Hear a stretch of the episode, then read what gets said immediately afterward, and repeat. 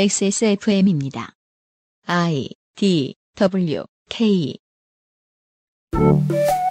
신년 기획 일상생활의 변화 2019 그것은 알기 싫다 301회 토요일 순서를 시작합니다. XSFM의 유승균 PD입니다. 비상시국 대책회의의 덕질 간사입니다. 안녕하십니까. 윤세민 위원장이고요. 안녕하십니까 위원장입니다. 이번 주 주말에는 일상생활에 2019년부터 생기는 변화들에 대해서 이야기를 나누고 있었습니다. 오늘은 덕질 간사가 이야기를 해줄 차례입니다. 그리고 간단한 공지. 아, 이번 설에도 어김없이 아, 명절의 꽃 기사 읽기 놀이를 준비 중입니다. 저희가. 근데 아, 이번에는 저희가 사무실 둘러보니까 지난 300회 때 그 안 받아가신 분들이 있어서 못 드린 선물들이 남아 있어요. 이걸 돌려드려야 되겠다. 그래서 아, 선물을 걸고 여러분이 저희가 읽었으면 하는 생각하시는 기사들을 제보를 받도록 하겠습니다. 저희가 제보를 선택해드리는 분들은 남은 선물들 그리고 다른 선물도 좀 추려서 보내드릴 수 있도록 하겠습니다. 기사 읽기 놀이의 기사 제보를 부탁드리겠고요. 기한은 다음 주 302회가 어, 첫 방송이 되는 1월 24일 목요일까지입니다. 그때까지 많이 많이 보내주십시오. 선물 준비해 두겠습니다. 광고를 듣고 시작을 하도록 하겠습니다.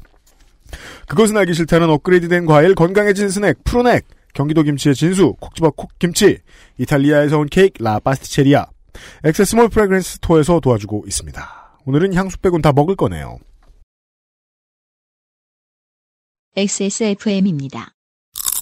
맛있다 소리까지 맛있다, 색상까지, 향기까지 식감까지. 포장만 뜯으면 과일 그 이상의 맛 오감 만족 과일 스낵 푸르넥 낯설은 만큼의 기대감. 이탈리아에서 온 케이크, 라 파스티체리아. Maestro il pasticcere. La pasticceria. 프로넥입니다. 이거는 성가병이 읽으시겠어요? 저의 최애. 명절만 되면 액세스몰을 불타게 만드는 명절 효자템. 네. 푸르넥에서 다시금 패키지를 준비했습니다. 푸르넥 푸르넥 네. 네 가지 세트 구성이고요. 음. 1, 2번 세트에는 감귤 과즙이 과질 과질. 과즙이에요? 네. 너 그때 먹었어. 그 이렇게- 키밥 붙은 거. 이렇게 예, 티밥 붙어 있는 아. 과자요. 그거 짱 맛있죠. 네. 좋아하는 사람은 되게 좋아하고 안 좋아하는 사람은 이게 뭐야 하는. 네, 그 감귤 과즙이 증정으로 들어갑니다. 음. 선물 세트 포장은 아니고 낮게 포장이니까 헷갈리지 마시고요. 증정용이고요. 3, 4번 세트는 아예 선물용이네요. 음. 오라향 생강 배청, 음. 댕유자청이 프로넥 제품과 함께 잘 포장되어 들어가 있습니다. 네. 4번 세트는 도라지 배청도 들어간대요.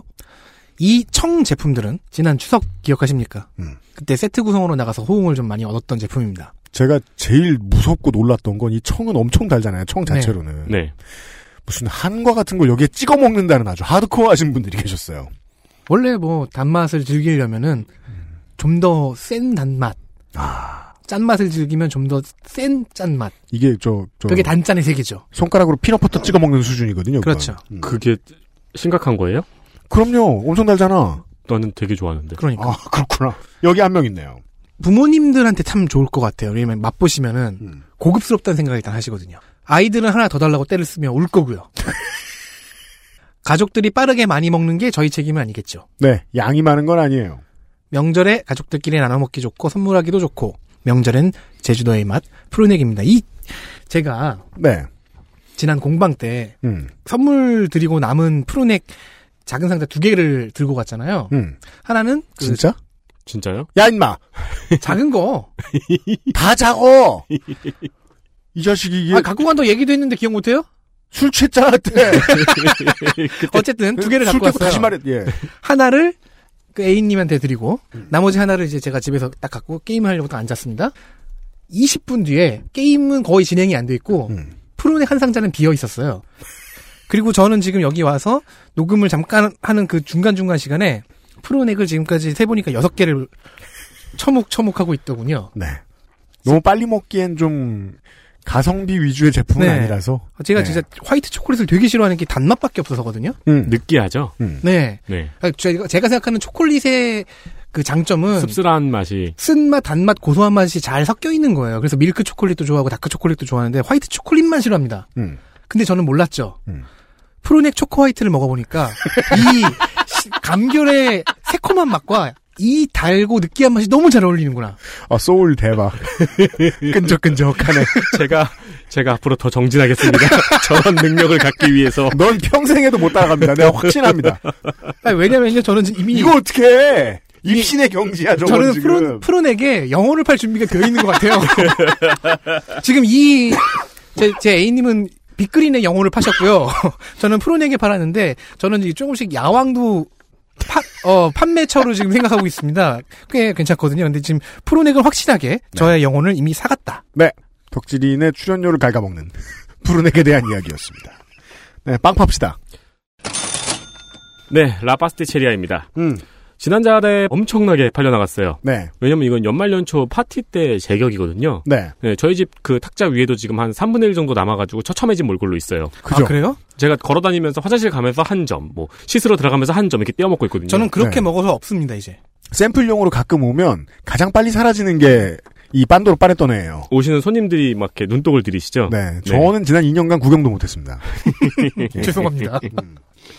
네, 그래서 파스티체리는 두 팔을 잃었습니다. 달아 없어졌어? 그게 전부 이분이 반죽해서 보내시는 거거든요.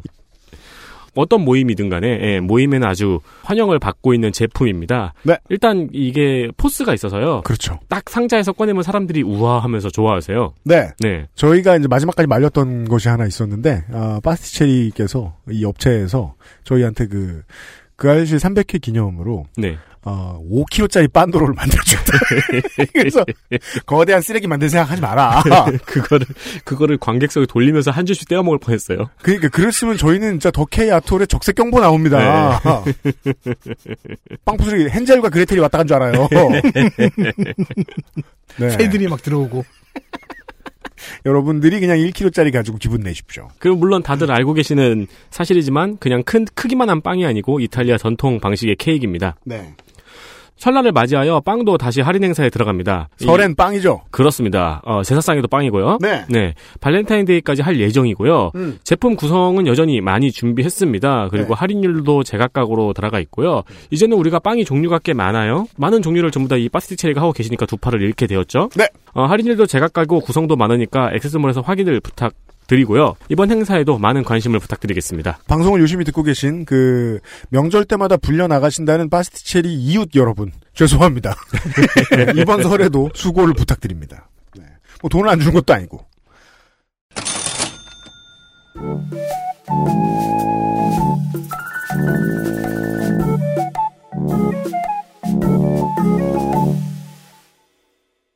네, 2019년 일상생활의 변화 시간입니다. 두 번째 시간입니다. 오늘은 제가 합니다. 첫 번째는 공정거래위원회 얘기군요. 아, 잠깐. 뭐. 어, 제가 작년에는 네. 그 대통령의 공약 사항과 연결지어서 했었잖아요. 네. 그렇죠. 하지만 제가 다시 들어보니까 재미는 역시 어, 스토리를 짜온 윤세민이 더 재밌더라고요. 근데 저는 스토리를 짜는 능력이 별로 없어요. 네. 그래서 제 주변 사람들을 음. 친구라든가 음. 지인들에게 해당되는 것들을 어, 위주로 뽑아봤습니다. 만약에 이것이 이제 여러분이나 여러분 주변 사람들에게도 해당된다면 청취자 여러분은 성가비와 다를 바 없는 사람입니다.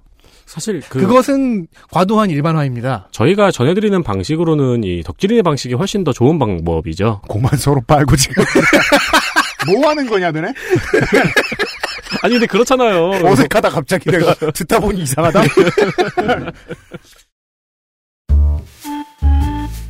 프랜차이즈 오너의 배상 의무. 공정거래위원회. 어릴 때 함께 랩한다고 돌아다녔던 친구들 중 하나를 소개하겠습니다. 통칭 기역이라고 부르겠습니다. 네. 기혁 씨는 동갑 친구 중에서는 랩을 제일 잘했고 음. 제일 똑똑했습니다. 잔머리가 뛰어났어요. 동갑 중에 랩을 제일 잘하는 건 덕화이엇이잖아요. 아니요, 덕화여 씨 83년생이 아니, 아니고 덕화이엇은 동갑이잖아, 이름이. 그러니까 아. 잘못했습니다. 네. 제가 더 조, 예. 기혁은 어, 첫 앨범이 실패한 다음에 똑똑한 사람답게 재빠르게 음악을 그만두고 좋네요. 자영업을 준비했습니다. 좋네요. 몇 년을 준비해서 당시 막 성장하던 커피숍 사업에 뛰어들었죠. 땡디야? 네, 프랜차이즈로 땡디아를 골라 지역 상권에 뿌리를 내리는 데 성공했습니다. 음. 분기별로 해외 여행도 다녀오고 하면서 저의 부러움을 샀죠. 돈을 모으면 이제 확장을 생각하게 되잖아요. 그래서 네. 두 번째 점포도 프랜차이즈로 열었습니다. 음. 근데 그게 깽땡 베네였어요. 음. 다들 아십니다. 본사의 무리한 확장, 부실해진 납품과 지원 등등으로 인한 마진 감소와 극도의 매출 하락. 어느 순간부터 그 자주 가던 땡땡 베네가 있었는데 네. 그 땡땡 베네가 어느 순간부터 냅킨을 카페 냅킨을 안 쓰고 분식집 냅킨으로 바뀐 거예요. 그렇죠. 네. 네. 야 여기 큰일 났구나 싶다. 근데 그게 벌써 몇 년 전입니다. 그러니까 얼마 지나지 않아서 기업과 그의 동업자들은 대출을 받아야 했습니다. 음. 현재 기업은 대출을 한도까지 땡겼습니다. 아이구야. 왜냐면은 그 이 땡땡벤의 점포에 돈이 계속 들어가니까요. 근데 사업가는 죽고 싶어요 이래서 네. 이러기 시작하면. 당연히 이쪽 점포를 내놓고 싶었는데 나가지도 않아요. 음, 그래서 당연합니다. 매달 매달 적자가 생기고 그걸 대출 그거를 자기 저축으로 메우다가 가- 다 같이 대출의 길로 들어선 거죠. 얼마 전에 간신히 그 땡땡벤의 점포 자리를 넘긴 기혁 씨와 그 동료들은 파티를 했습니다. 그렇죠. 네, 사실- 지옥에서 벗어난 기분이죠. 네, 그래서 제가 작년 저기 농축산인이 땡땡벤에 대한 이야기를 해줬거든요. 네. 그게 작년 이 일상생활 바로 다음 방송이에요. 또 음. 그때 사실 제가 그렇게 크게 웃으며 듣지를 못했어요. 음, 저희는 이 한참- 친구 생각이 나서 네. 아 한참 이분이 힘드실 때였구나. 네. 음. 지금도 그 상처는 계속되고 있습니다. 왠지 그 요식업 프랜차이즈 업체에 대한 얘기일 것 같군요. 아 그 이상입니다. 땡땡베네가 오너 한 명의 잘못만으로 흔들린 경우는 아니지만 음. 미스터 피자나 탐앤탐스나 종근당의 가맹점주들은 오너 하나 때문에 억울해진 경우죠. 음흠. 그래서 기억은 노심초사할 수 있습니다. 내가 제가 그의 마음에 들어가 보진 않아서- 않았지만 음. 노심초사할 수 있죠. 왜냐? 어, 땡디아 커피의 문창기 대표이사가 음. 갑자기 비슷한 이름인 문창극 씨처럼 지탄받을 일이라도 하면 네, 진짜 헷갈리더라고요. 지금 자신의 본진마저 뒤- 주저앉을 수 있어요. 그렇죠. 네. 그거는 작년에 미스터 피자 가맹점주님들의 다양한 활동에서 여실히 드러났죠. 네. 네. 네. 그러니까 이 가맹점주님들은 사장님이잖아요. 이 양반들이 지금 좋은 사례가 나온 게 이 기혁 씨라는 분은 두 번째 점포를 열 때 같은 프랜차이즈 쓰지 않았습니다. 네. 분산 투자를 해야 되니까요. 근데 보통의 가맹점주들은 하나 믿고 가거든요. 네. 그러니까 맨 위에서 회장 떼기가 뭐 욕설 한번 폭언 한번 하면 걸린다. 걸린다. 큰일 나는 겁니다. 그렇죠. 내 재산의 리스크가 그 사람의 행실 때문에 다 커지는 거예요. 네. 그래서 뭐 대신 사과도 하고 오너에게 항의도 하고 음. 그렇죠. 네, 이제부터 그랬었죠. 잘하겠습니다. 모여가지고 가맹점주들이 사과 대신하고 다니고. 만약 그렇게 된다면 근데 기억은 이- 기억 씨는 이제 가맹본부를 상대로 손해배상을 진행할 수 있게 됩니다. 네. 그 전에 안 됐다는 게 신기하지 않습니까? 여러분. 정확히는 1월 1일부터니까 지금도 가능하네요. 더불어민주당 인천 계양갑 유동수 의원의 대표 발의로 가맹사업법이 개정되어서 법적 근거가 생겼습니다. 네. 유동수 의원을 갈아먹어버리고 싶어 하는 프랜차이즈 회장들이 많을 겁니다, 지금. 가맹본부나 그 임원이 즉 대표만은 아니에요. 불법 혹은 부도덕한 행위를 해서 사회에 지탄을 받고 그로 인해 가맹점의 매출이 하락하면 가맹본부가 그 손해를 배상하도록 하는 내용이 가맹계약서에 추가되었습니다. 네. 이, 어, 명예롭지 못한 행위, 어, 명예를 실추시키는 행위라는 법적 용어는요, 광범위하게 쓰이는데 가장 중요한 건 쓰인다는 거예요, 실제로. 네. 네. 왜냐하면 명예를 실추시켰기 때문에 우리가 돈을 더 못 벌게 됐어. 라는 증거를 가지고 싸울 수 있단 말입니다. 매출 하락 증빙 자료만 준비하면 되겠네요. 그럼요. 이미 시행되고 있으니까 가맹점주분들은 가맹계약서의 변경사항을 확인하시면 되겠습니다. 네.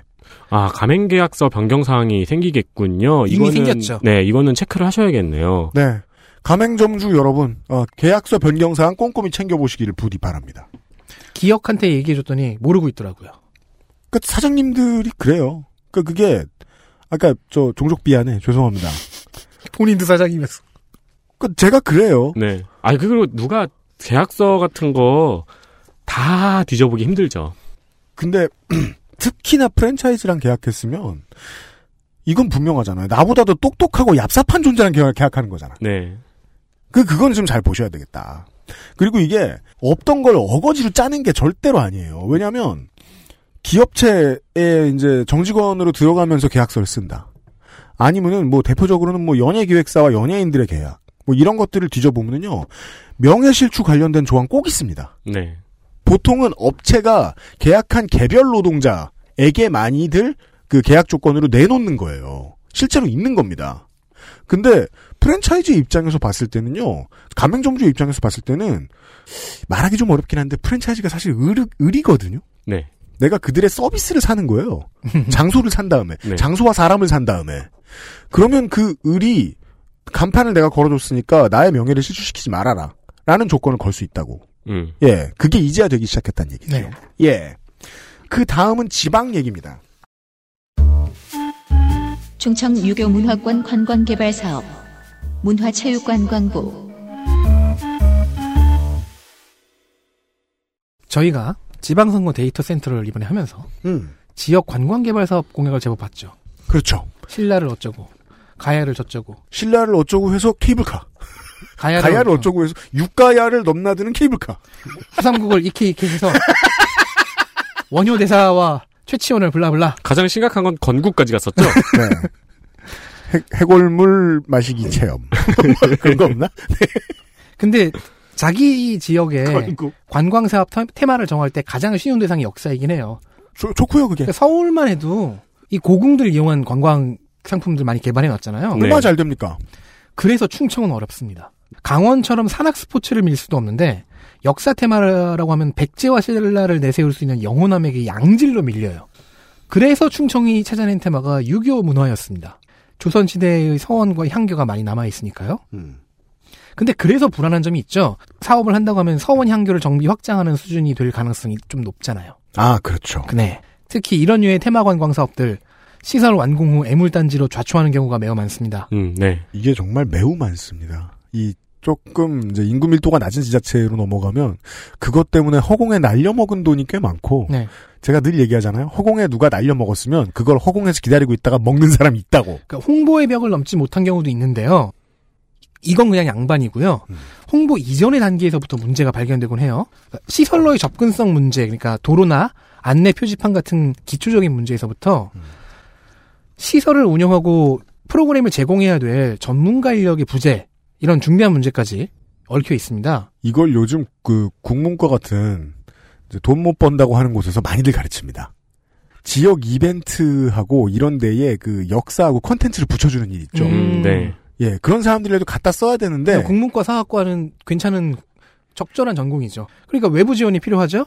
그래서 외부 지원을 가면은 전문가들이 이렇게 외부 지원을 이렇게 가면은 현지인 이권 단체와의 알력이 생기기가 쉽습니다. 그렇습니다. 그러면은 공무원과 시장 군수들은 그 사이에서 등이 터지죠. 네, 그래서 군의회가 유능해야 되는 거예요. 아 그리고 지자체장도 그렇고요. 그래서 네, 그래서 성공한 테마 관광 사업이나 지역 축제라는 게 그렇게 적은 겁니다. 네. 그걸 성공시킨 지자체장과 그 지역 의회 의원들은 굉장히 유능한 거고요. 이, 그러니까 다만 지역의회 의원들이 그- 혹은 군수나 시장이 유명하지 아죠 유능하지 않을 거죠.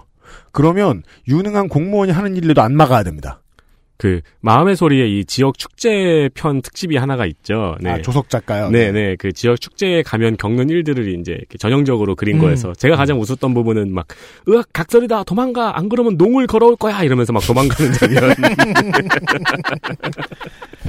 어, 어쨌든 어, 대전, 세종, 충북, 충남에서 총 47개 사업이 추진 결정이 났습니다. 2019년부터 2028년 10개년 계획이죠. 일단 금년에는 6개 사업이 시동에 들어갑니다. 대전에는 요 효문화 뿌리마을, 홍성에는 홍주 천년 양반마을. 이 두 가지는 젊은 세대로서 좀 두드러기부터 납니다. 예. 저는 이 양반마을을 숙박업처럼 만들어서 홍성 한우랑 연계하는 방안이 뭐 떠오르는데 저는 뭐 비전문가니까요. 어, 반면에 청주에 만든다는 문화산수 구곡 관광길 음. 이건 좀 괜찮아 보이고요. 네. 보령의 토정 비결, 비결 체험관 어 이건 좀 역학적으로 재밌을 것 같고요. 음. 서천의 문헌 사세권 태안의 사신들의 바닷 순례길 사신들의 바다 순례길이요? 네 그, 그 저승사자요? 아니요 그 그 중국 왔다 갔다 아. 중국에서 오고 중국으로 가고 아. 그러니까 그 저승사자면 커다란 낫을 이렇게 들고서 그러니까 이렇게 이렇게 바다를 순례하는. 서쪽에서 네. 온 리퍼들이라며 그러니까 해수욕을 하는 사람들을 이렇게 배워가는 그게 아니고 네. 이런 기획들은 좀 흥미가 생기긴 하네요. 제가 이걸 고른 이유는요. 대학 동기 중 음. 어, GEC라고 하겠습니다. 네. 천안에 살거든요. 음. 직장이 충남 문화산업진흥원이에요. 아 그래요. 그래서 오랜만에 연락을 해서 소관 업무냐고 물어봤죠. 소관까지는 아니라고 해요. 음. 그래서인지 사업 진행이 되고 있는 건지도 잘 모르겠다고 답변했습니다. 아 공무원 맞구만. 공무원까지는 아니고 반공무원? 네. 근데 시군에서 진흥원에 의뢰를 하면 간접 소관이라도 될 텐데 이런 시설 같은 거 하드웨어 방면은 시군 행정부가 아는 업체에 의뢰하는 정도가 될 거라고 해요. 맞습니다. 그래서 제 친구 G의 업무가 폭주할 일은 없을 것 같습니다. 매우 아쉽습니다. 제가 네. 듣기로는 이렇게 뭐 효문화 뿌리마을이라든가 천연 양반마을 이런 것들이 이제 실질적으로는 체험학습장으로 활용하려는 계획이 아닐까 싶네요. 네. 물론 뭐 부여를 비롯한 몇몇 자치단체들이 이제 백제문화 관련된 컨텐츠를 이미 개발해 놓은 게 있는데 아, 덕질인의 평가대로 성적이 별로 안 좋아요. 예. 아, 그리고 저도 저의 새해 계획이 있는데 올해부터는 어, 농축산인처럼 네. 그 시간 날 때마다 모든 동네들을 다 돌아보려고요. 아, 저도 좀 그러려는, 저도 농축산인 얘기를 듣고 구경해 그런 생각이 보려고요. 들었어요. 음, 음, 음. 네, 아, 그렇고요. 네, 다음은 국토교통부 얘기입니다. 버스 내 CCTV 국토교통부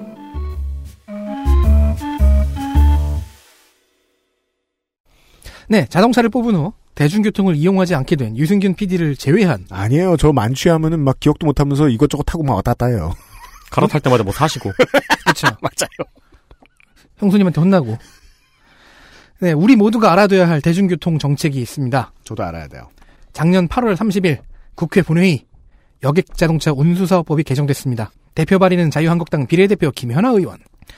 버스 내에 승객석을 비추는 CCTV를 의무적으로 설치하는 개정안입니다. 그렇습니다. 대상은 모든 노선 버스와 전세 버스입니다. 9월 9일부터 카메라와 안내판이 설치될 거고요. 19일부터는 시행이 됩니다. 네. 목표는 차내 범죄와 교통사고 상황을 파악하는 것입니다. 다른 곳을 비추지 못하도록 이미지 조작은 제한됩니다. 이거는 마치 그 택시 미터기가 저 잠겨 있는 거하고 비슷하죠. 그러니까 책임자의 관리 바- 관할 바깥인 거예요. 그렇죠. 이거는 기존에는 이제 서울시를 비롯한 몇몇 지역에 몇몇 노선 버스에서 CCTV를 운영은 했는데요. 네. 대부분이 거의 뭐 99%가 기사석을 비췄거든요. 맞아요. 그래서 지금도 이제 흉흉한 일 터지면은 나오는 그 뉴스의 CCTV 화면도 보면은 기사석만 비춰지고 네네, 있어서 그렇죠, 네. 예. 기사 대상 범죄 때문에 생긴 것들이니까요. 그래서 승객 간 범죄 등에는 무용하다라는 지적을 법제화한 겁니다. 네. 가장 최근에 있었던 그 해외에서 버스 안에서 범죄를 저지른 그 의원의 경우도 사실 이, CC 이 각도에, 한국에는 없는 각도의 CCTV에 찍혔잖아요. 네. 네. 뭐 일단 가능한 논란 주제는 역시 사생활 침해겠죠. 특히나 저장된 영상을 분실 도난 변조 유출 하는 경우가 있겠습니다. 따라서 각 버스 회사는 이를 위한 보안 솔루션을 구비해야 할 거고요. 이건 각 버스 회사의 일이 아니라고 생각합니다. 따라서 지자체가 해야죠. 객장에 계신 청취자 여러분 잘 들으셨죠? 객장 아, 보안은 계속, 유- 계속 유망하네요. 네. 이게 논란이 그때 적었던 이유들도 제가 좀 뒤져보니까, 어, 대중교통수단이라서 그 사생활 침해에 대한 견해를 많이 낼 수가 네. 없는 부분이 있고요. 네. 예. 왜냐면 하 이게 사생활 침해라고 말할 수 있는 거는 그 도망자의 해리슨 포드밖에 없어요. 네. 그런 상황이 아닌 이상은. 그렇죠. 예. 범죄 예방의 무게가 워낙 크게 실리기 때문에. 게다가 사람이 갔던 곳을 파악하는 위주의 사생활 침해라면 이건 좀 이상한 얘기입니다만 이미 되고 있습니다. 네. 우리에겐 버스카드가 있잖아요. 네. 예, 예, 예. 음. 그렇습니다. 그래서 이제 그, 만약에, 제가 이제 그런 경험이 한 번 정도 있는데, 기사님을 되게 막 괴롭히는 취객. 취객이 있었어요. 어쩌고저쩌고. 그래서 저는 언제나 맨 앞자리에 쪼그려 앉아있는 걸 되게 좋아한단 말이에요. 그랬다 몇 마디 거들었어요. 아니, 그, 그, 가야 되는데, 어쩌, 왜. 그랬더니 그 할아버지가 저한테 승질을 막 내는 거예요. 또. 근데 또, 그렇게 승질 내는 사람들은 차문 안 닫히게 거기 또 발 걸치고 서가지고 또 뭐라 그래. 네, 네. 들어가는 길에. 네. 그래서 제가 막 승질내려고 하니까 그, 아, 이건 이제 물리력의 그 경쟁인가? 이러면서 승질내려고 하니까 그, 어디 뒤에 있던 현명한 고등학생 한 사람이 나와가지고 할아버지 그게 아니고요. 이러고 저러고 저러고 저러고 막 이래가지고 와. 말려가지고 딱 내보내는 거야. 오, 어, 와. 차 밖으로요? 네. 그분은. 그러니까 이렇게 차, 이렇게 바로 차다는 건 아니고 음. 알아서 내리게 만드는 거야. 어, 네고시에이터네요. 예. 이야. 보면서 그딱 고, 그 고등학교 교복 그 중고등학교 교복이었어요. 네. 보면서 나는 이 나이인데 앞으로 그런 능력을 얻을 방법이 없잖아. 그럼 난 어떻게 해야 돼? 여러분 이런 제도가 생겼잖아요. 그러니까 여러분들이 하실 일은 이제 버스나 지하철에서 싸우지 마시고 내려 음, 그죠. 내려 이겁니다. 네. 아마 지하철에도 고 CCTV가 설치가 되겠네요. 이걸 보니까. 아 지하철 네네 네. 그렇습니다. 음. 1호선은 진짜 대박이에요. 아유, 그럴 중앙선도 거라고 대박입니다. 생각합니다. 네, 네. 네네네. 에, 이런 변화가 생깁니다. 버스에 CCTV가 설치됩니다. 네. 이런 변화들을 이제 그 기자들이 모르는지 누가 모르는지 최근에 보니까 그런 뉴스가 있는 거예요. 그 2층 버스 네. 네. 있죠? 이 수도권에 많이 있고 이제 도입하려고 하는 다른 도시들이 있는 걸로 알고 있는데 2층 버스가 너무 불편하다. 음, 음. 2층이 너무 낮다. 음, 네. 그러면서 막 뭐라 뭐라 하는 경제지의 기사가 있었어요. 그게 온 커뮤니티에 조리돌림 당한 거예요. 아, 그래요? 음. 이 음, 자식 맞아요, 맞아요. 이 기사 이거 처음, 이 기자 이거 처음 타봤다 이거. 음, 음, 음. 뭔 소리냐? 2층 버스가 없었으면 난 죽었다. 아, 네. 왜냐하면 박근혜 정부 국토교통부가 제일 잘한 것 중에 하나거든요. 뭐 텅텅 비었다, 불편하다 이렇게 해놨는데 이거 없, 없는데 어떻게 경기도에서 서울로 출퇴근하라고 그렇죠. 라는 얘기가 있었죠. 그래서 그 서서 못하게 한 다음부터 막 그 난리 나가지고 남경필 도지사가 죽고 싶었을 때가 있었는데 음. 예, 그 문제를 해결해준 제일 큰 효자가 2층 버스였단 말이에요. 음, 네. 근데 그걸 이제 경제지 기자가 어, 타보고 한 번 타보고서 뭐라고 했다가 이거 박근혜 때 생긴 건데 문재인 깔려고 올렸다. 아, 그- 하나. 음. 그 다음에 박근혜가 제일 잘한 게 이거다. 둘. 이게 이제 소문이 소문이 났죠. 심지어 그 서서 그 못하게 중간에. 했지만 아직 몇몇 노선은 서서 탈 수밖에 없기 때문에 그냥 서서 타기도 해요. 그렇죠. 네. 아 그리고 뭐 CCTV의 경우에는 기사 비추는 CCTV가 회사가 시- 기사를 감시 그 감시하는 데 쓰인다는 지적도 있긴 했죠. 네.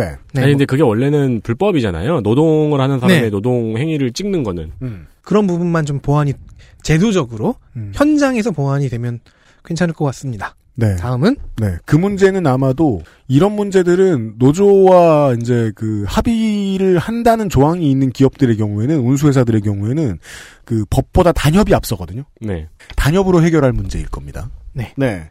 다른 사람들이 얘기할 때 자꾸 하나 남은 프로넥에 손이 가는 저를 말리고 있습니다. 저 치워. 아 눈에 눈에 눈에서 보이면 안 돼 이거. 어떻게 이렇게 광고를 잘하지? 오너 새끼. 아, 이거 새끼라 그러면 안 돼. 오너지너.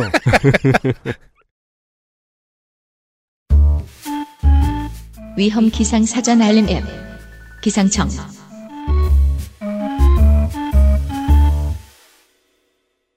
이거는 우리 모두가 알아두면 좋은 소식이라서 가져왔습니다.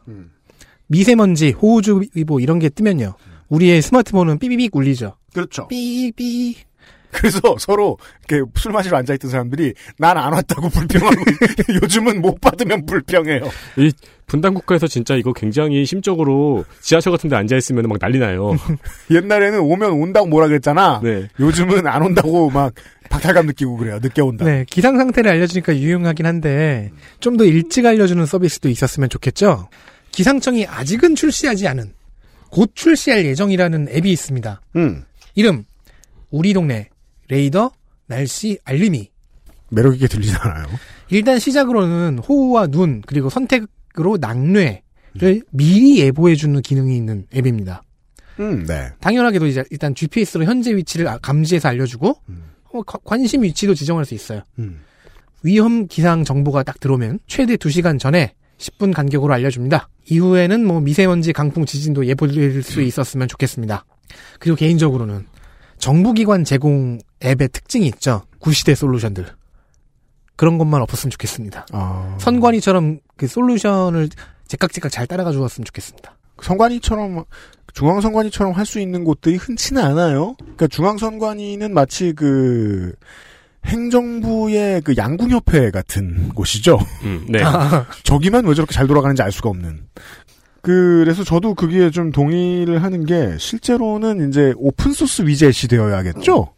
그 기상청의 앱을 모두가 다운받지 않아도 되는 상황이 돼야겠죠. 네. 네. 우리가 그냥 쓰던 앱들이 여기서 위젯 따와가지고 그냥 그 위젯을 자기 저 뭐냐 유저의 위젯으로 옮겨주는 그렇죠. 정도. 예, 그러니까 되는 게 제일 좋겠죠 아마도. 네. 왜냐면 우리 모두는 이 기상 정보의 정확도보다는 위젯의 디자인을 보고 설치를 할 거거든요. 그럼요. 그리고 막 이렇게 그 위젯 처음에 딱 띄웠는데 걔만 혼자 동그라미 계속 돌아가고 있으면 죽여버리고 싶을 거 아니에요. 음, 맞아요.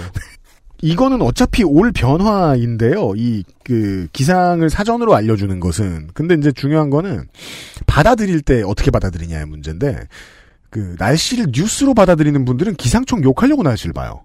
근데 날씨를 생활로 보시는 분들은 뭐 어선을 타신다거나 이게 저 날씨를 생활로 보시는 분들은 한 6, 7할 정도 되는 확률의 정보로 봅니다. 네. 그렇게 보는 게 가장 우리 생활에 이롭습니다. 그렇습니다. 네, 이런 위젯이 나온다면 더더욱이 그럴 겁니다. 어차피 예보는 100% 맞을 수가 없어요. 네. 아까 기상청 편 들어주는 것 같으니까 네. 이러면. 근데 이제 그, 예, 예, 예. 그렇게 확인합시다. 어쨌든 6월 6월쯤 되시면요. 우리 동네 레이더 날씨 알림이 한번 검색해서 다운 받아 두시면은 뭐 유용할 수도 있겠습니다. 그렇습니다. 6월쯤이면 슬슬 비가 올 때네요. 네. 네. 호우. 네. 호호. 낙뢰 집중 호우. 청년 구직 활동 지원금 고용노동부 정부가 개인에게 주는 돈은 보통 알아둬야 받을 수 있죠. 그게 그게요. 어, 그게 말이에요. 그 저하고 윤세민이 공통되게 이렇게 막 한탄하는 거지 이런 얘기 나올 때마다. 네. 나 우리 한 번도 안 받아봤다고. 네. 자랑하면 안 될 것 같아. 왜냐면 우리 저- 알아보지도 않았고 신청도 안 했다는 얘기죠. 예, 우리 요파시 커미셔너 안승준 군이 사업을 하는데 본인도 네. 사업을 무슨 XSFM처럼 거대하게 한 게 아니잖아. 그래도 받을 건 다 받았어. 어. 음. 예. 크리에이티브한 일을 하고 음, 뭐 음. 이러저러한 그 조건 맞춰가지고 그거 받는 게 불법이야? 아니에요. 그죠. 지원받아 서 사업하는 겁니다. 예. 그러라고 국가가 세금 모아서 필요한 사람들한테 주는 거고요. 네. 예. 어, 알아둬야 됩니다. 이거 진짜 근데 이게 그 개인 확실히 개인의 능력 차가 있는 것 같아요. 저는 이거 하나만 신청을 하도 막 죽고 싶거든요. 잘해야 돼요. 저는 알아보는 과정에서 이미 죽어 있어요. 잘해야. 네. 이 북두위권 같은 예, 국가의 지원금. 네. 뭐 기본 소득이 아닌 이상 자동으로 주지 않죠. 음. 이제 그런 돈이 하나 더 듭니다. 대상은 만 18세에서 34세. 네, 해당되시는 여러분 기억하십시오. 윤세민 해당이 안- 근데 윤세민은 해당이 안 됩니다. 왜냐면요 또 하나가 붙어요. 최종 학력 그러니까 고등학교, 대학교, 대학원 졸업이나 중퇴한 지 2년 이내여야 합니다. 음, 네. 아, 이게 중퇴도 해당되는군요. 좋군요. 네. 그거를 이제 첫, 이렇게 여기 해당되면 첫 번째 구직이라고 보는 거죠. 아. 청년이 첫 번째 구직을 한다. 음. 현재 정은정 농축산인의 따님이 고등학생이고 대학 진학을 할 생각이라니까 몇 년 뒤면 곧 대상에 들어가네요. 이경혁 문학인 아드님도 한 10년 뒤엔 대상이 될 겁니다. 네. 몇 년 뒤에는. 어, 이경영 문학에는 다른 다른 것에 좀 더 적용이 됩니다. 아, 그래요? 또, 또 나와요? 일단 농축산인 잘 들어두시고요. 음. 어, 최종 학력 졸업 혹은 중퇴 후 2년 이내입니다. 네. 그러면은 졸업을 더 안 하려 그러겠네요. 아니지, 중퇴를 하지 뭐. 아 그러니까 그 취직이 결정된 다음에 학교를 중퇴하고 지원 한뭐 그러려고 하진 않으니까요. 네, 뭐, 그죠. 예, 뭐 그- 1억 주는 것도 아니고. 그거는 좀 곡해일 수 있죠. 네, 일단 네. 대상은 그것 이렇습니다. 때문에 미루진 않을 거예요. 네. 자, 청년 나이고요. 첫 구직을 하는데 가계 소득이 4인 가족 기준 월 553만 6,244원 이하라면 청년 구직 활동 지원금을 신청할 수 있게 됩니다. 금액은 월 50만 원, 최장 6개월 지급. 그리고 이 돈을 받다가 취업을 하잖아요. 음. 3개월을 근속했습니다. 음. 그럼 일시불로 취업 성공금 50만 원을 더 줍니다. 단- 이거는 그냥 기분 좋다고 나오는 보너스의 의미가 아닙니다. 정치적으로. 네.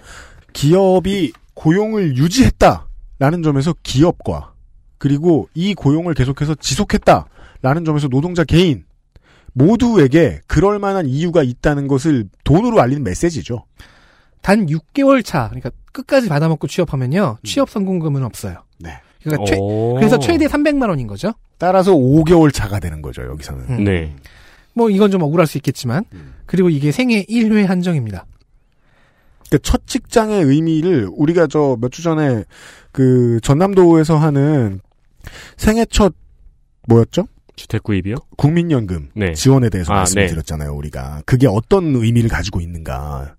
이게 왜 꼭 필요한가에 대해서 네. 말씀드렸잖아요. 이것도 마찬가지입니다. 첫 취업 대상자에게 그 열의를 주려는 노력이죠. 지원금은 클린 카드 형태로 지급이 됩니다. 이거는 유흥주점 등의 업종에서는 사용을 할 수 없는 카드예요. 음. 즉 술 마시지 말고 생활비나 취업 준비 비용으로 쓰라는 얘기죠. 사실 이거는 술 먹어도 나- 전 된다고 생각하는데 정치적인 판단이죠. 여론이 무섭기 때문에 이렇게 한 음. 거라고 저는 믿습니다. 그, 네. 이 사용 제한 업종은 좀 찾아봐야 되실 겁니다. 의외의 사용 제한처가 있을 수도 있거든요. 그러니까 뭐 이렇게 그게 또 공무원에 하는 일들은 되게 신묘해서 어, 땡디다스는 되고 나 음. 땡키는 안 되고 이럴 수 있어요. 이게 보통 클린 카드라는 게 네. 우리 같은 일반인들은 좀 익숙하지가 않은데 공무원의 법인 공무원들이 쓰는 법인 카드 네. 그 정도거든요. 그래서 차- 클린 카드 찾아보면 기사들이 그런 게 있어요. 뭐 공무 어느 공무원이 클린 카드를 노래방에서 썼다 음. 안 안- 긁히잖아요. 안 되는데 거기서 썼다 뭐 네. 이런 식 그런 뭔가에 구멍이 난 거니까 음, 행정에 그렇죠. 네. 그래서좀 알아보시 그 사용 제한처는 좀 알아보시는 것이 그 좋을 것 같습니다. 그 제가 구직 활동할 때도 이런 비슷한 제도가 있었거든요. 박근혜 정부에서. 음. 근데 제가 그뭐 신청을 하려고 여러 방면으로 네. 노력을 해보다가 이제 그때도 뭐 지금도 그렇고 그때도 그렇고 포기를 했어요. 그게 이제 시키는 게 좀 많았어요. 음. 네, 구직 활동을 계속 증명해야 됐고요. 네. 구직 활동을 계속 증명하기 위해서 워크넷에서 구직 활동을 해야 됐고, 음. 뭐 교육 같은 것도 계속 받으러 다녀야 됐고 그랬었거든요. 근데 네. 그런 부분이 있는지는 조금 더 알아보셔야 될 것 같습니다. 네. 아무튼 정부는 뭐 무슨 정부로 바뀌어도 목표는 늘 똑같아야 된다고 봅니다. 더 간단하게. 네. 예. 어쨌든 돈을 주겠답니다. 음. 네.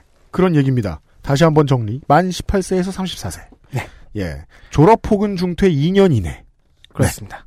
그리고 가계 소득이 4인 가족 기준 월 553만 이하. 553만 6,243원까지. 3원 99전까지. 가능합니다. 그렇고요 XSFM입니다. 콕 집어 콕.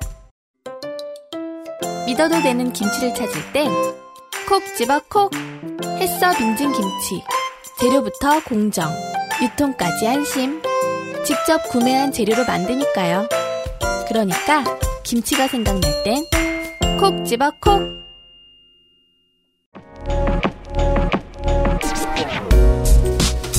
오늘 면세점에 들릴 수 없다면 액세스 몰 프라그런스 스토어를 만나보세요.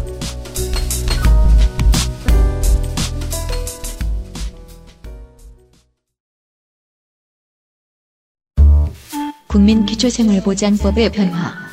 보건복지부, 교육부, 기획재정부. XSFM은 그동안 기본소득이 세상에 오면 얼마나 좋겠냐는 그 애드볼룬을 초창기부터 띄워왔죠. 아, 최근에는 비정규인도 그런 얘기를 했죠? 네. 네. 일단 그런 거는 현실이 없으니까 네. 중위소득 퍼센티지에 따라서 복지 지원을 받아야 됩니다. 음.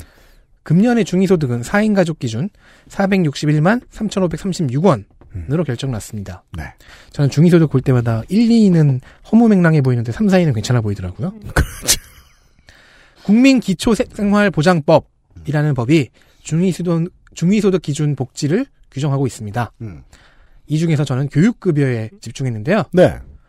어, 일단 국민기초생활보장법은 뭐 작년에도 꽤, 마- 꽤 많이 개정이 됐어요. 음. 뭐 더불어민주당 부산 북강서갑의 전재수 의원은 보훈 쪽을, 바른미래당 비례 최도자 의원은 보호아동 쪽을 많이 손 대고 뭐 여러 의원들이 손을 댔습니다. 음. 교육 급여도 손을 댔지요. 교육 급여도 바뀌었습니다. 그래서 중학생 아들을 두신 이제 곧 중학교에 들어가는 아들을 두신 정은정 농축사님과 이경영 문학인 아들은 이미 중학생인가요? 아무튼 그 두 분 해당이 됩니다. 중위소득 이것보다 낮- 낮으시려나? 예.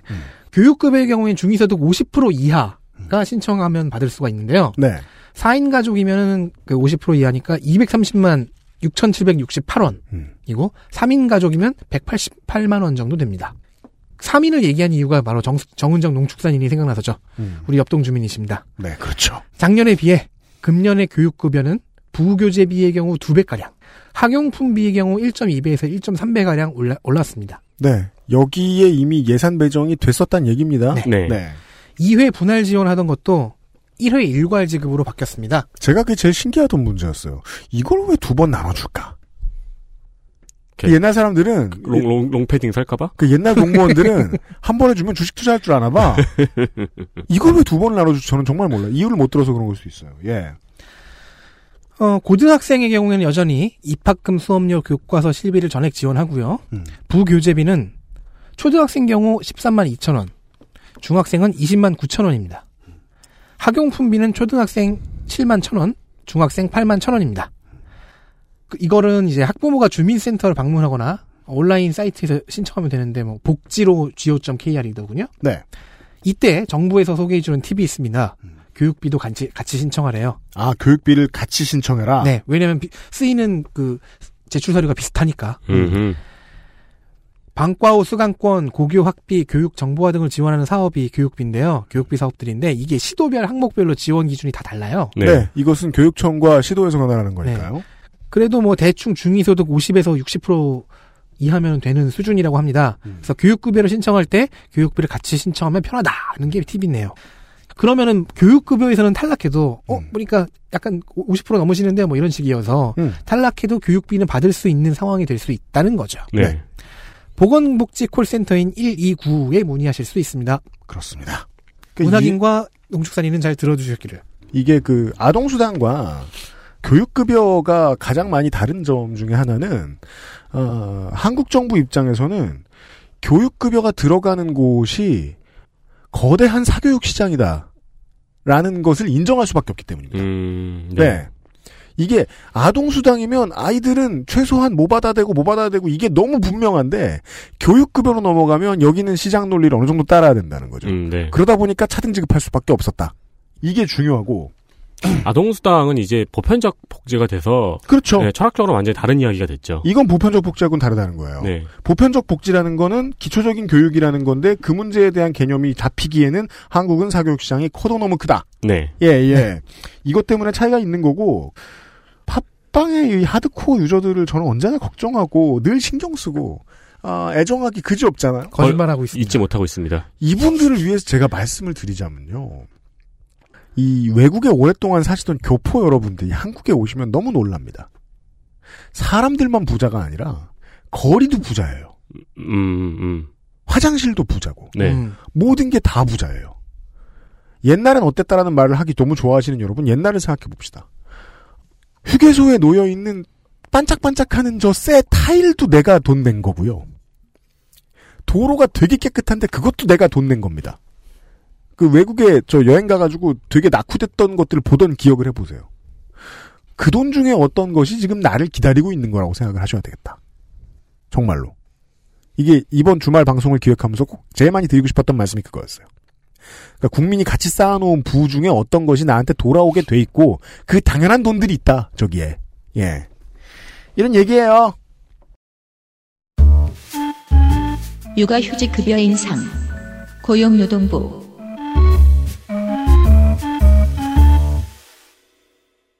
육아휴직 저는 지금 시간을 역순으로 가고 있는 거죠. 음, 구직, 학생, 출생. 음, 출생 얘기입니다. 네 지- 요즘 제 주변에서 임신 출산 소식이 많이 들렸습니다. 음.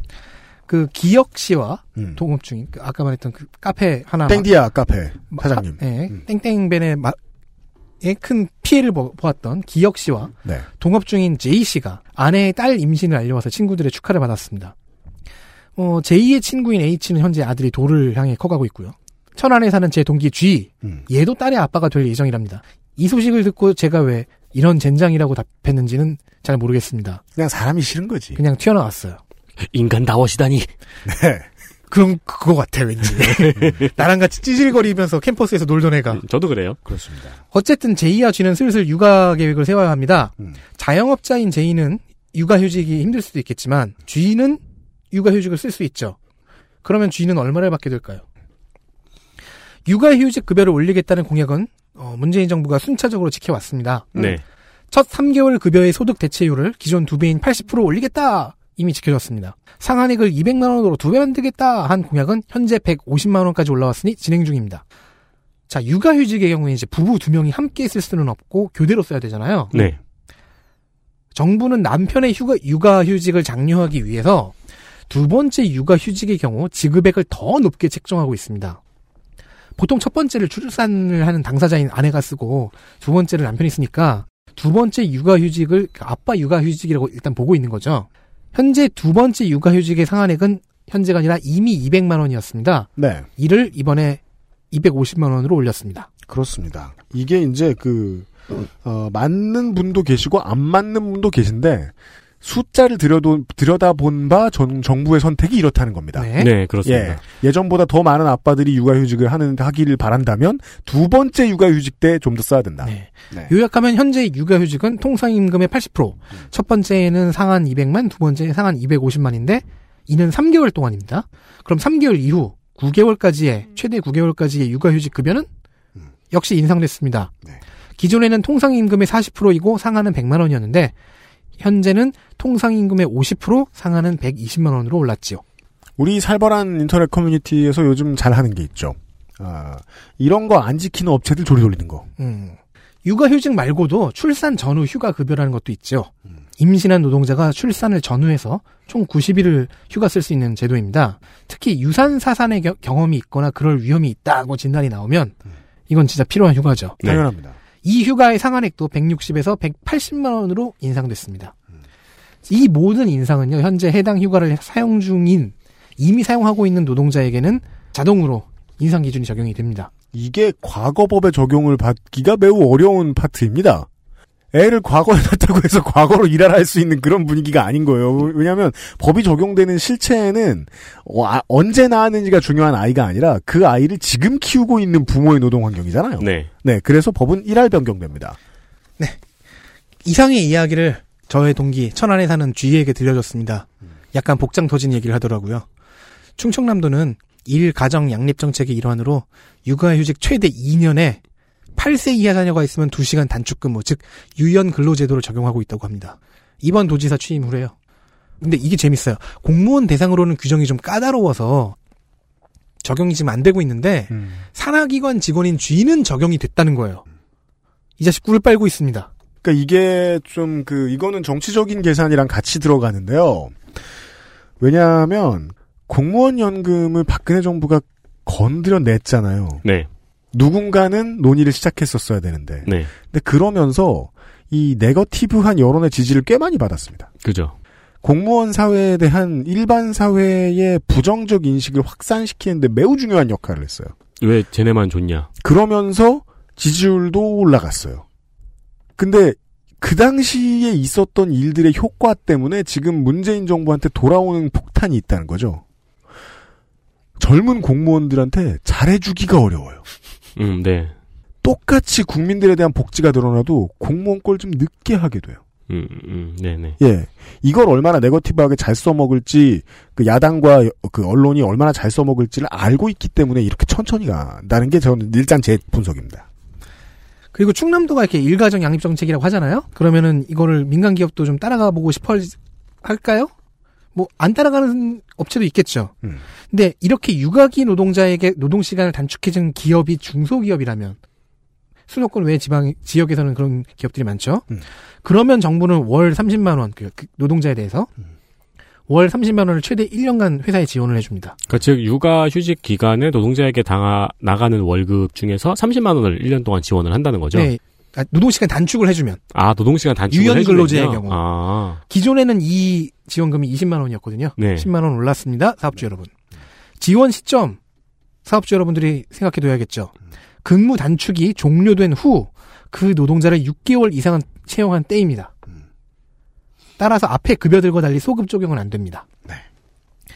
본인의 업체가 중소기업에 해당하는지는 고용보험법 시행령 제12조를 참조하시면 되겠습니다. 저는 해당되고요. 네. 어, 그리고 저희 회사는 해당되고, 어, 그리고 그 저희 회사가 이번에 그 국가가 주려고 쌓아놓은 돈을 못 받은 게 하나 있어요. 2018년부터 시작됐던 것 중에. 최저임금 정규직 노동자의 최저임금이 올라갔을 경우에 그 비용을 보전받는. 일자리 안정자금이요. 그러니까. 해보려고 했는데 실패했어요. 최저임금을 받는 사람이 없으니까. 그렇죠. 네. 이게 보통 정상이죠. 네. 그렇죠. 근데 이거 같은, 이 케이스 같은 경우에는 되게 많은 기업에 적용될 겁니다. 어 저의 부정적인 시각으로 보자면은 그렇죠. 이래야지. 이래야지 재밌지. 아이를 낳던 말던 야근은 하니까 단축 근로라고 하고 사업주가 노동자 몰래 이걸 신청해가지고 30만 원씩 받아 먹다가 나중에 야근을 너무 많이 한 노동자가 화가 나서 딸려고 보니까 사업주가 이걸 받고 있었어요. 그래서 재빨리 고소를 해가지고 진흙탕 싸움이 될 거라는 어, 예상이 있습니다. 그래서 이런 케이스 좋은 지적인 게 그래서 이런 케이스들 때문에 고용노동부 근로감독관들의 역량하고 그 사람들의 역량을 그 늘려주는 국가의 저 케어가 너무너무 중요한 거예요. 그렇습니다. 예, 네. 실제로 현장에서 감독관들이 어떻게 하느냐가 너무너무 중요합니다. 그 노동 관련해서 이제 분쟁 때문에 상담을 하려고 그 감독관을 찾아가 보면은 내 생에 만난 사람 중에서 가장 듬직하고 가장 믿음직스럽고 가장 무서워요. 그에게 모든 것이 달려 있거든요. 그 사람은 그 사람이 일을 잘해야 됩니다. 네. 많이 만나본 사람이 증언해 주었습니다. 네. 그리고요. 디지털 성범죄 피해자 지원센터 인력 확충. 여성가족부. 디지털 성범죄 이런 범죄의 피해자 대부분은 여성이긴 합니다. 그런데 어, 이 지원센터가 발족한 뒤 50일 동안 작년에 발족했죠. 센터가 총 50일 동안 3,115건의 지원을 처리했는데요. 네. 말이 되나 싶어요. 50일 동안. 그러게요. 어쨌든 그렇게 처리했는데 이 중에 85%인 420명이 여성이었습니다. 피해자가 즉 남성 피해자도 15% 73명이 있었습니다. 20명 중에 3명입니다. 이 숫자는 센터 가동 50일로 즉 작년 6월 18일을 기준으로 한 통계입니다. 따라서 이 건은 여성에게 중요한 이슈인 동시에 우리 모두가 해당되는 이슈입니다. 그렇습니다. 15%면 적지 않네요. 그렇죠. 물론 이 표본이 신뢰에 있는 표현은 아니지만 어쨌든 50일 동안 이렇다는 겁니다. 네. 디지털 성범죄 피해자 지원센터의 인력이 16명에서 26명으로 늘었다는 소식입니다. 그 사람들이 50일 동안 3천 건을 처리했다고요? 진짜요? 그 16명이 그동 그때는 또 적었을 더 적었을 수도 있는데 아, 이건 중요한 소식이네요. 근데 이게 반가운 일이지만 동시에 불만족스러워요. 앞서 말한 숫자들이 50일 동안에 3,100건이 보여주듯 인력과 예산은 더 높아져야 됩니다. 더 늘어야 됩니다. 네. 그보다 중요한 것이 또 이 조직이 갖는 권한일 것이고요. 고작 10명 늘리는 걸로 땡인가? 라는 음. 생각이 들게 되- 마련입니다. 아무래도 하반, 금년 하반기 혹은 내년에 추가 조치를 기대해야 될, 기대해야 될 것 같습니다. 무슨 아틀라스 상 같네요. 그러니까요. 그러니까 이 사람들이 지금 지구를 떠받들고 있는 거예요. 26명이. 아니, 그러니까 16명이 떠받들고 있다가 이제 10명 충원된 거예요. 네. 추가. 추가된데 10명. 이런 거 아니에요. 그 좀 아쉽긴 한데, 예. 저희가 그 국감 때 지적해드린 이야기가 있었습니다. 여가부가 힘을 내지 못하는 이유. 그러니까 뭐 언론이 뭐 나쁘게 보이게 만들고 뭐 성별 간 대결과 갈등이 심하고 이런 당연한 것들 뭐. 빼고 네. 비용을 지정해주기 너무 어렵고 권한을 지정받기 너무 어려워서 이 애매한 것들을 다 그냥 공랑으로 처리하다 아, 보니까 음, 그냥 힘이 없고 돈이 적은 부서가 돼버렸다. 네. 그곳에서 할 만큼 한 게 겨우 이거밖에 안 된다는 겁니다. 네. 여튼 늘려놨는데 너무 미미하다. 이거 국감 때 찾아가서 뭐 지원 늘려주겠다, 트라우마 저점 뭐 관리해주겠다, 막 그랬었는데 이 결과가 좀 실망스럽긴 하네요. 네. 저는 이럴 수밖에 없었을 거라고 그냥 예측 가능했다는 말씀을 드리는 거고요. 그 500여 명의 피해자 가운데 아, 성비가 지금 17대 3이잖아요. 이 얘기는 뭐냐면 이 정도 성비가 유지될 수 있다는 간- 거 아닙니까? 네. 이건 한쪽 성별의 얘기가 아니죠. 그쵸. 예. 물론 한쪽 성별에게 매우 중요한 거긴 하지만 좀 치중돼 네. 있긴 하지만 결국에는 넓히면 모두의 이야기가 그러니까 되죠. 제가 어떤 얘기를 하고 싶은 거냐면은 언론은 이 싸움 붙이는 것밖에 안 좋아하잖아요. 그리고 사람들은 실제로 이거 가지고 싸움하는 걸 너무 좋아하고 이 사람들이 편갈라 싸우고 있는 동안에 제도는 이렇게 바뀌는데 어, 여론이 이렇게 많이 그 서로 으르렁대게만 해놓지 않았다면 좀 더 돈이 모일 수도 있지 않았을까 음. 음. 이쪽에 그 아쉬움이 든다는 겁니다.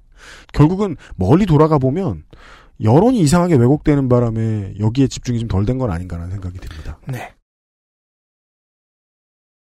XSFM입니다. 포장만 뜯으면 과일 그 이상의 맛. 오감 만족 과일 스낵 푸르넥. Maestro pasticcere. La pasticceria. 라 파스티체리아는 이탈리아 마이스트로에게 직접 수확한 파스티체레가 전통의 방식 그대로 최고의 재료와 함께 구우는 천연 발효 빵입니다. 일반적인 제빵에서 사용하는 이스트를 쓰지 않은 이탈리아 전통 방식의 천연 발효종을 사용한 지금까지 경험해보지 못한 풍미와 식감. 천연 발효빵이라 장기간 보관해도 맛은 그대로 방부제를 전혀 사용하지 않아 건강에도 좋은 라 파스티체리아. 낯설은 만큼의 기대감. 이탈리아에서 온 케이크 라 파스티체리아.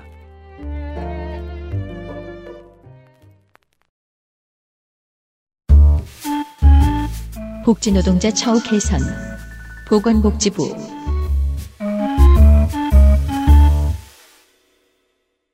사회복지 분야에 종사하는 노동자의 처우는 꾸준히 제기되어 온 이슈입니다. 네. 임금 수준도 그렇고 업무에서 오는 스트레스 여기에 대한 상담 치료 지원 이런 것들을 저희가 부르짖어 왔지요. 네, 그 선거 데이터 센트럴에 몇 번 등장을 했었죠. 네, 거기서도 네. 나왔고요. 1월부터 처우가 개선이 된다는 내용을 지인인 사회복지사 Y씨에게 보여주었습니다. Y씨 부부는 모두 사회복지사인데요. 남편은 저소득층 자활자리 파트에 종사하고 아내는 장애인 종합복지 파트에 종사 중입니다. 음. 제목을 보고 기뻐하던 기뻐한 Y씨는 내용을 보고 눈물 지었습니다. 자신들의 파트가 아니었거든요. 그렇군요. 어쨌든 봅시다. 임금 상승이 됩니다. 적용 분야는 돌봄 서비스 종사자들입니다. 음. 장애인 활동 지원, 노인 돌봄, 산모 신생아 건강 관리, 가사간병 방문 지원. 이렇게 네 가지 파트에 종사한 총 13만여 명의 임금이 어, 적게는 9.8%에서 많게는 20.4%까지 상승이 되었습니다. 음. 네. YC 아내분께서는 장애인 파티에 있긴 한데 돌봄 분야가 아니어서 적용이 아마 안 될 거라고 하더라고요. 아, 종합복지 파트니까 이분은 이제 그 뭐 행정 쪽이 요 네, 행정 쪽 역할을 하시는 분인가 보네요. 그 그래도 반가움을 표현을 한 게 처우 개선이 가장 필요한 파트가 돌봄 분야라고는 해요. 그렇군요. 그래서 Y 씨는 훗날을 기대하는 눈치였습니다. 그 외에도 사회복지시설 종사자의 휴가 사용을 보장해주기 위해 대체 인력을 고용합니다. 네. 예, 대체 인력을 지금 고용하고 있는데 그걸 더 늘린다는 얘기예요. 현재 사회복지직에서 233명의 대체 인력이 지원되고 있습니다. 금년에는 조리원 대체 인력 35명이 추가되었습니다. 숫자가 매우 적죠? 그만큼 사회복지 분야의 노동자들이 적은 수로 이 시- 복지 시장을 떠받치고 있다는 의미가 숨어 있다고 봅니다. 매우 그렇죠. 이렇게 보는 게 맞습니까? 맞나요?라고 이제 Y 씨에게 물어보니까 응, 응. 네. 우리 굉장히 적다. 음, 네. 즉 사회복지라는 시장은 이걸 시장으로 본다면은 시장을 떠받치는 노동자들이 적고 임금도 적고 음. 스트레스 많고 하다는 것이죠. 7월부터는 또 어린이집 보조교사도 1만 5천여 명이 충원이 됩니다. 역시 업무 시간 경감, 업무 강도 조절, 휴게 시간 보장 등등이 목적입니다. 이상으로 보면요. 복지 노동자 처우 개선 정책은 이제야 겨우 시작했다는 느낌이 강하죠. 재밌는 게요.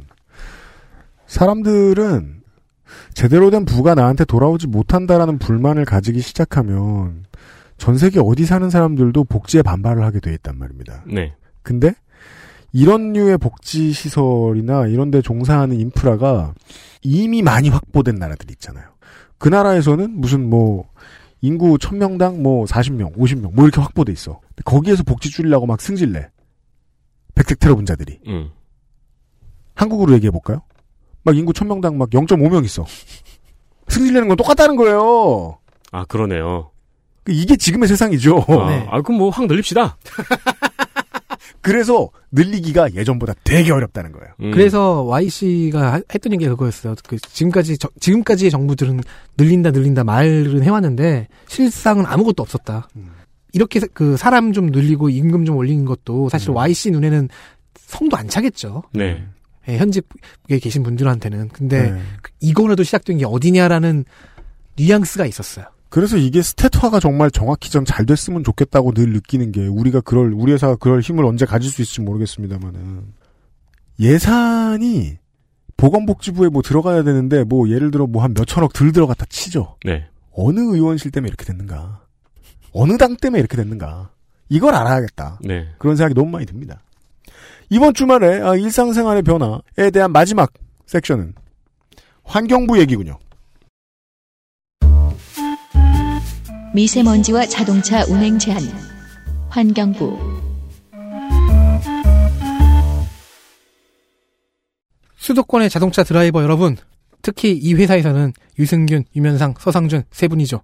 서상준이 제일 나쁜 사람입니다. 왜요? 디젤 잘 몰아요. 아. 근데 네. 그 차는 사람은 좋은데 그 나쁜 차는 사람이야. 그 차는 이 회사에 굉장히 큰 도움을 주고 있잖아요. 그렇죠. 그 차 없으면 행사 못 갑니다. 그 네. 차체가 너무 넓어가지고 예 광고판도 들고 다니고 그 차로 더불어민주당의 경기 의원과천 신창현 의원과 서울 은평을 강병원 의원이 2017년에 발의한 특별법이 있었습니다. 미세먼지 저감 및 관리에 관한 특별법 줄여서 미세먼지 특별법입니다. 이게 이제 2월 15일에 시행이 됩니다. 네. 이 법에 따라서 환경부에는요.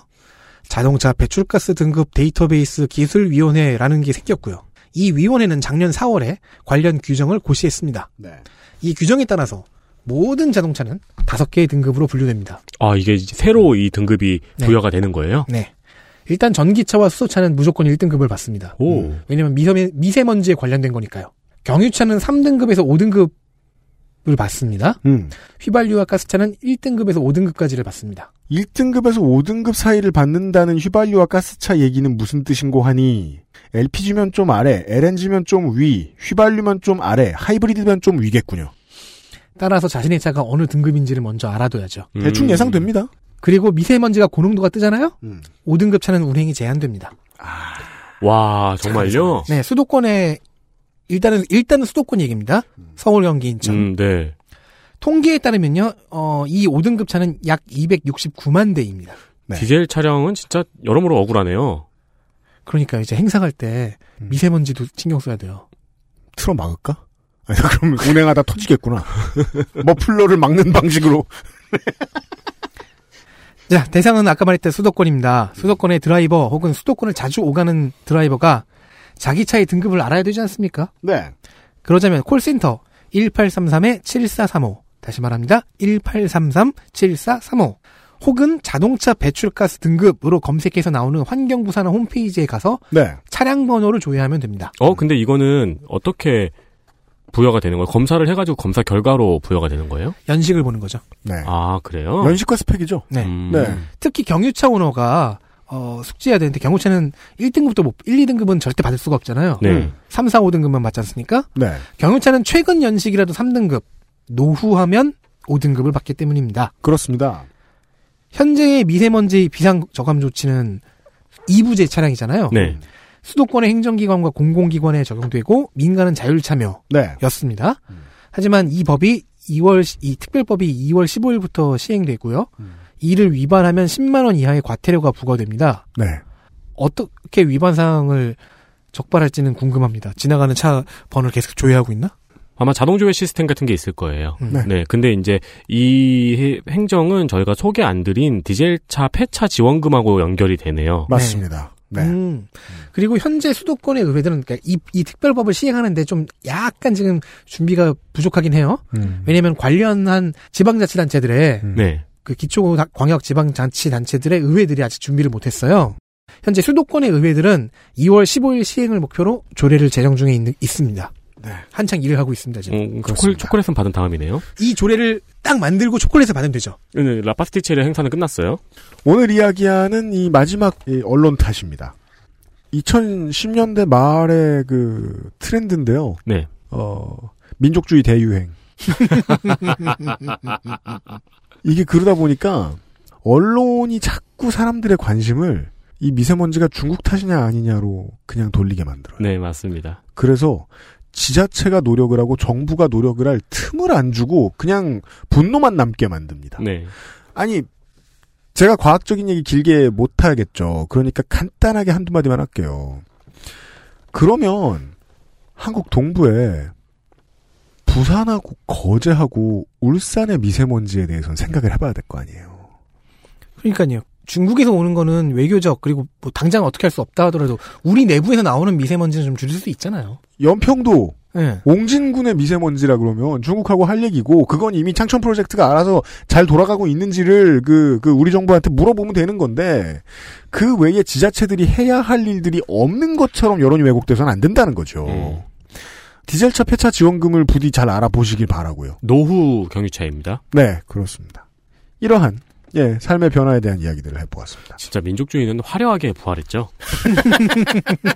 눈을 못 뜰 정도로 화려합니다. 네. 정말 금요일에 광고 시간에 어, 에어비타 더스트 제로에 낀 벌레 얘기를 했는데요. 어, 그것만큼 골치 아픈 게 민족주의입니다. 네. 물론 뭐 민족주의의 순기능이나 이런 거에 대해서도 제가 저 그 알실에서 올해 말씀드릴 일이 좀 있을 건데요. 해외 교포들을 위해서 그건 나중에 하기로 하고 하여간 국내선 안 됩니다. 국내선 안 돼요. 아유 그 민족주의가 우- 그 긍정적으로 작용했던 시대는 많이 지났습니다. 음, 아 일단 기다려봐요. 일단 한국선 안 돼요. 네, 그렇고요. 이렇게 말문이 막히다니. 비상시국 대책회의가 2019년에도 2018년과 다름없이 일상생활의 변화들을 알려드렸습니다. 2020년에 만나요. 네. 광고- 네. 저희가 어, 주로 말씀드린 거는 검색어 추천드린 겁니다. 네. 네. 네, 어, 적용이 된다 싶으면 검색을 해보시면은 특히 아동수당 같은 경우는 이제 많은 분들이 엄청나게 많은 분들이 적용이 되실 거고요. 왜냐면 대한민국 정부 이렇게 해가지고 나오는 PDF 파일들이 있어요. 네, 맞습니다. 그거 보다 보면 뭐가 뭔지 모르거든요. 네, 그래서 집어서 한번 큐레이션 해드렸어요. 교육급여도 한번 알아보시고요. 네. 그렇습니다. 나, 이대만 맞는다 싶으면 다 검색을 해보시는 걸 추천을 드립니다. 경유차, 동의. 예, 경유차랑 조심하시고요. 네. XSFM입니다. Artisan by John Varinos. Access Mall Fragrance Store SR.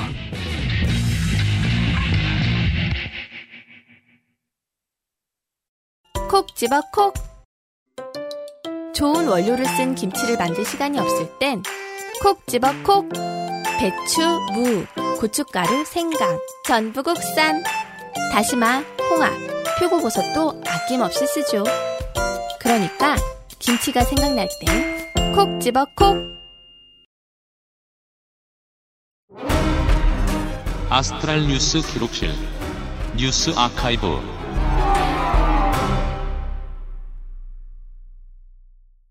뉴스 아카이브입니다. 오늘은 두 개 있네요. 네, 왜냐면 하나를 엄청 길게 준비했거든요. 그러네요. 네, 간만에 뉴스 아카이브에서 긴 얘기입니다.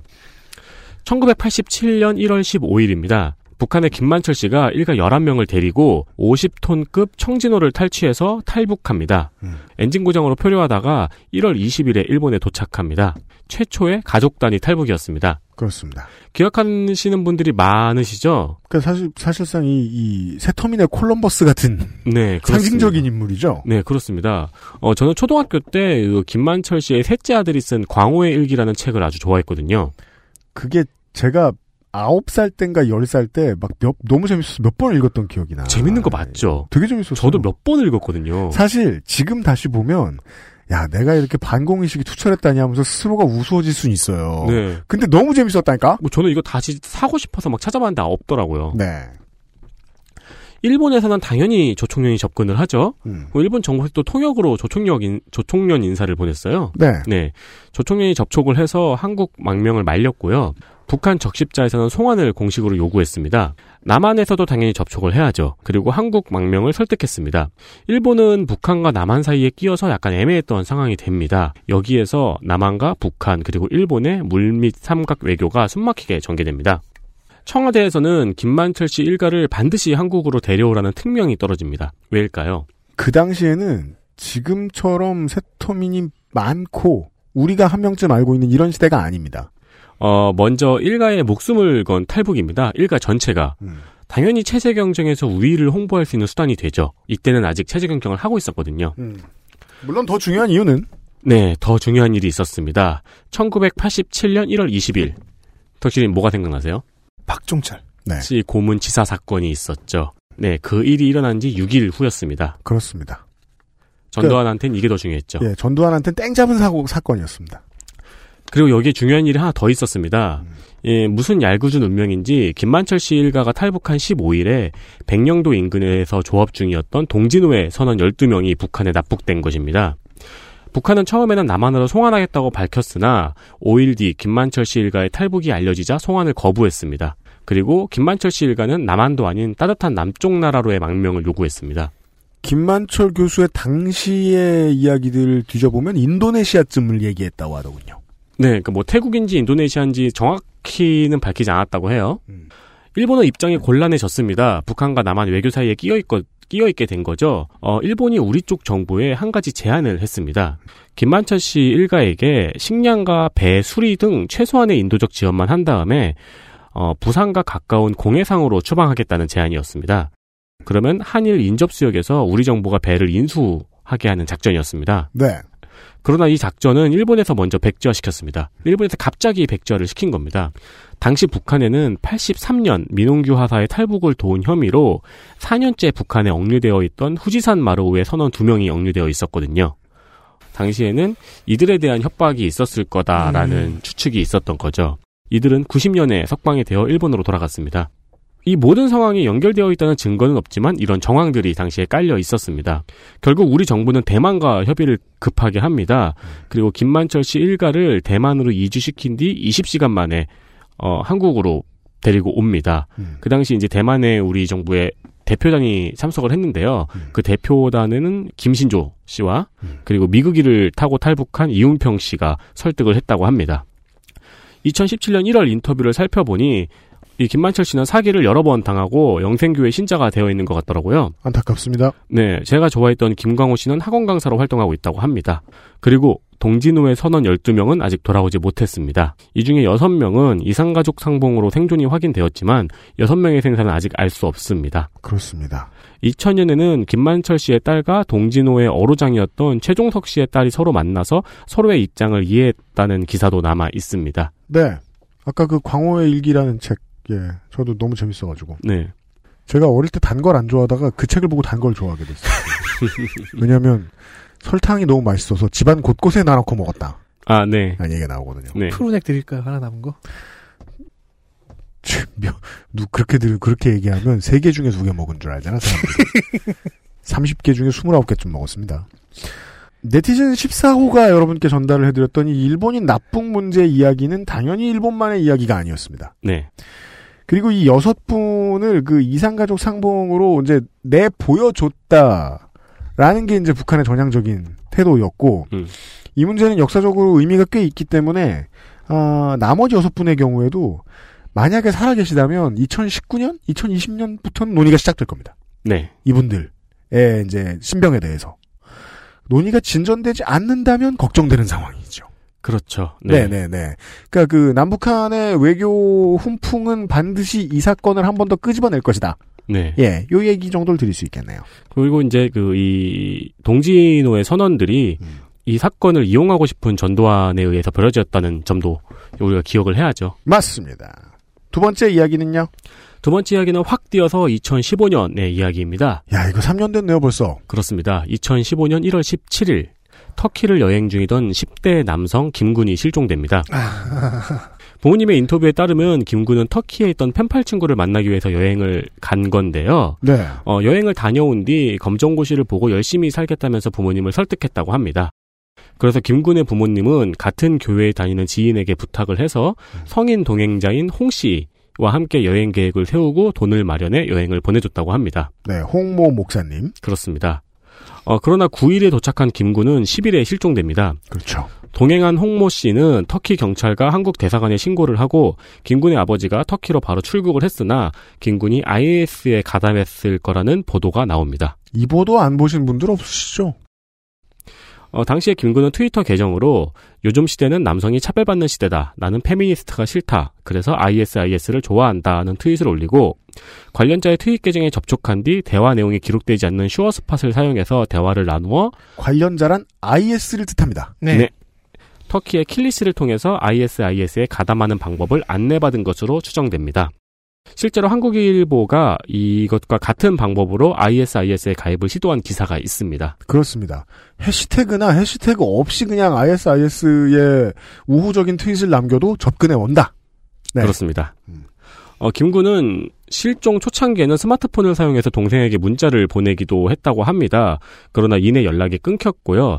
당시 정부에서는 ISIS와의 채널을 열어서 김군을 구출하기 위해서 노력을 했지만 결과적으로 실패했습니다.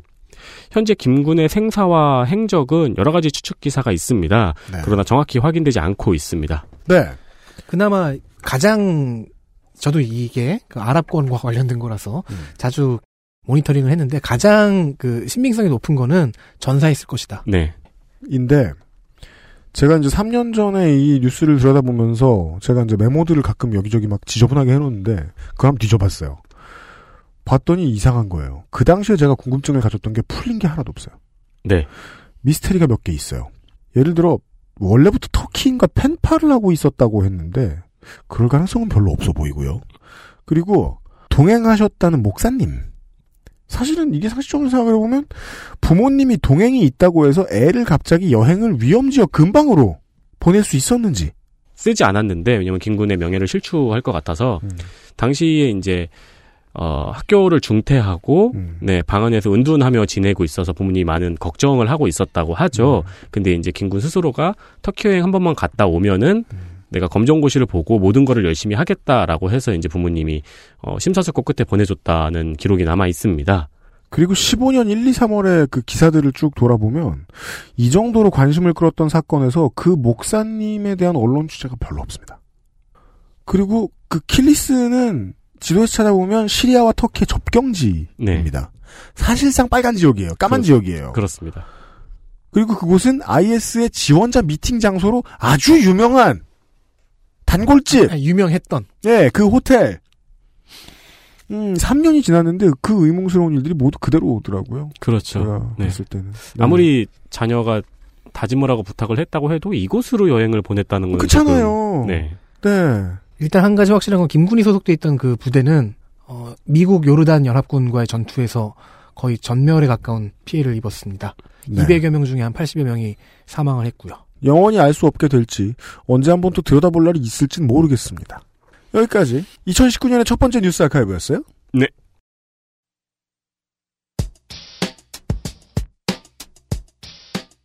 청취자분들 공개방송 뭐 못 오시면 못 오신 대로 아쉽다.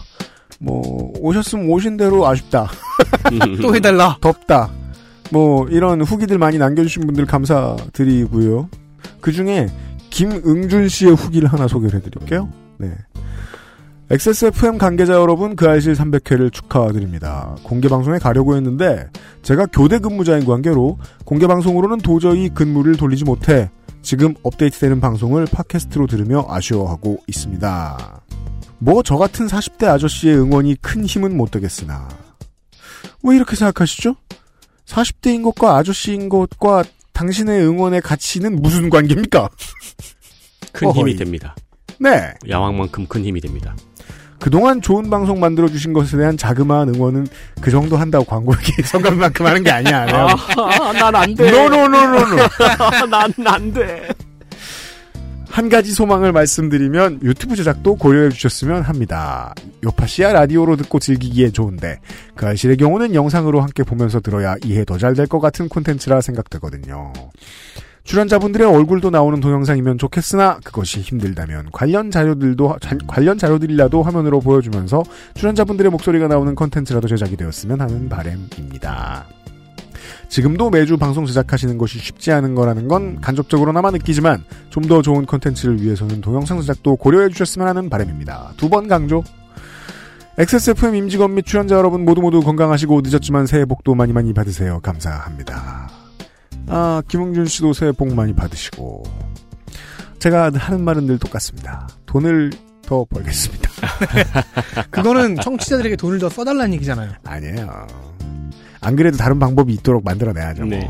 아, 예. 그, 그니까, 사실 전문적인 촬영 팀을 섭외를 해야 되는 일이죠. 행사를 할 때. 네. 처음부터. 네. 네, 네. 그렇습니다. 아, 준비를 좀 더 많이 해 보겠습니다. 네. 왜냐면 하 이그 공개 방송 바깥 행사 하면서 느꼈는데요. 떼돈이 들거든요. 음, 네.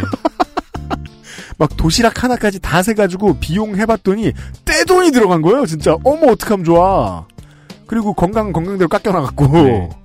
그래서 야, 이거 진짜 돈을 많이 벌어야 콘텐츠도 늘리겠구나 하고 생각하고 있는데 제가 그 저 발딛고 서 있는 한은 음, 계속해서 노리고 있습니다. 네, 네. 준비 열심히 해보겠습니다. 그리고 이것과 반대로 생각하시는 분들도 있는데요. 네. 어떻게요? 유튜브 안 했으면 좋겠다. 아. 네. 결에는 두 가지죠. 팟캐스트만 해라, 혹은 트위치를 해라. 오. 견해는 많은데 에, 모든 것을 가급적 긍정적으로 받아들이고 있습니다. 아, 후기 많이 남겨주셨던 여러분들, 음, 저희들이 아, 휴식을 충분히 취하고 다시 돌아보니까 예, 아, 더 감사한 마음 가지게 됩니다. 300회 참여해주시고 들어주셨던 모든 여러분들 감사드리고 에, 저희들은 이번 주도 다음 주도 여전히 최선을 다해 방송 만들도록 하겠습니다. 그것은 하기 싫다 301회 순서를 접습니다. 다음 주에 다시 찾아뵙죠. 비상시국 대책회의였습니다. 저희는 월말에 봬요. 네. 아, 그, 저희가 다음 공개방송 때 만약에 외주 촬영팀이 섭외가 된다면은 놀라운 경험을 하게 되실 거예요. 왜요? 네. 그니까, 이렇게 공손하게 까다로운 클라이언트가 있나. 그렇죠. 저희가 그런 사람들이다. 네. 다음 주에 뵙겠습니다. 안녕히 계십시오. 안녕히 계십시오. XSFM입니다. I D W K